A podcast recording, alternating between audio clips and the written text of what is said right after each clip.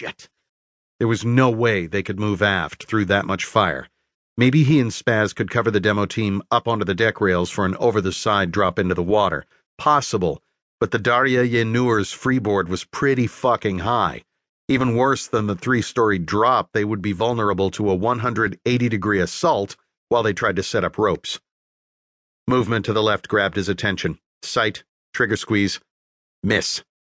He frowned as the terrorist scurried behind a crate and disappeared from view.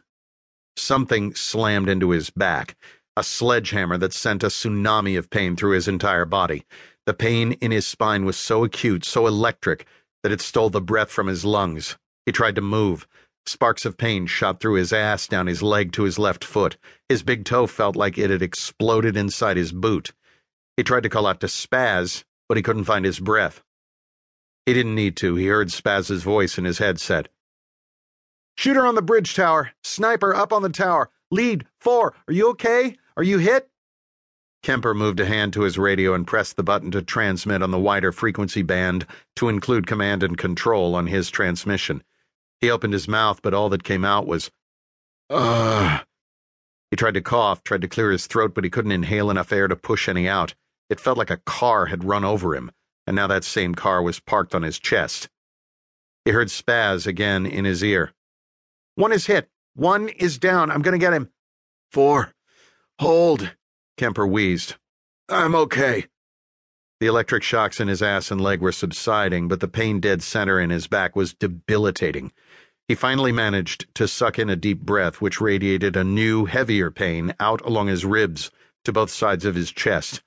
He tried to move his legs and was punished with another lash of pain down the left leg, but his legs moved. His legs moved just fine. If I'd been shot through the spine, I'd be paralyzed. Despite the pain, Kemper couldn't help but grin. He'd almost left the ceramic plate out of his Kevlar vest when he was gearing up, hating how heavy and uncomfortable the damn thing was. But tonight, Prudence had persevered, and that damn SAPI plate had stopped an AK 47 round from punching a hole through his spine. He counted to three, took a deep breath, and rolled to his right. Pain mushroomed across his back and down his leg as he dragged himself awkwardly toward the metal stairs leading down to the cargo deck. More sniper rounds rained down around him, exploding chunks of stair tread in his face as he belly crawled. He collapsed at the bottom of the stairs in a heap. Steeling himself, he crawled on his elbows around the staircase, moving outboard until he was behind the staircase and underneath the port deck rail. He pressed his back against the hull of the ship and exhaled with relief. In this position, he was shielded from above and out of the bridge sniper's line of fire. Four, he called to Spaz, loud enough to be heard even without the voice activated mic. Dude, come to me.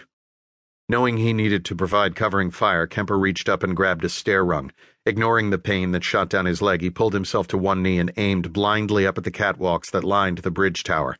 He thumbed his M4 to a three round burst and squeezed the trigger. He kept shooting, shifting his aim among different areas of the tower until Spaz had ducked in beside him. With Spaz safe, he pulled back against the hull with a grunt. You hit, Senior? Spaz asked, looking him over through his goggles.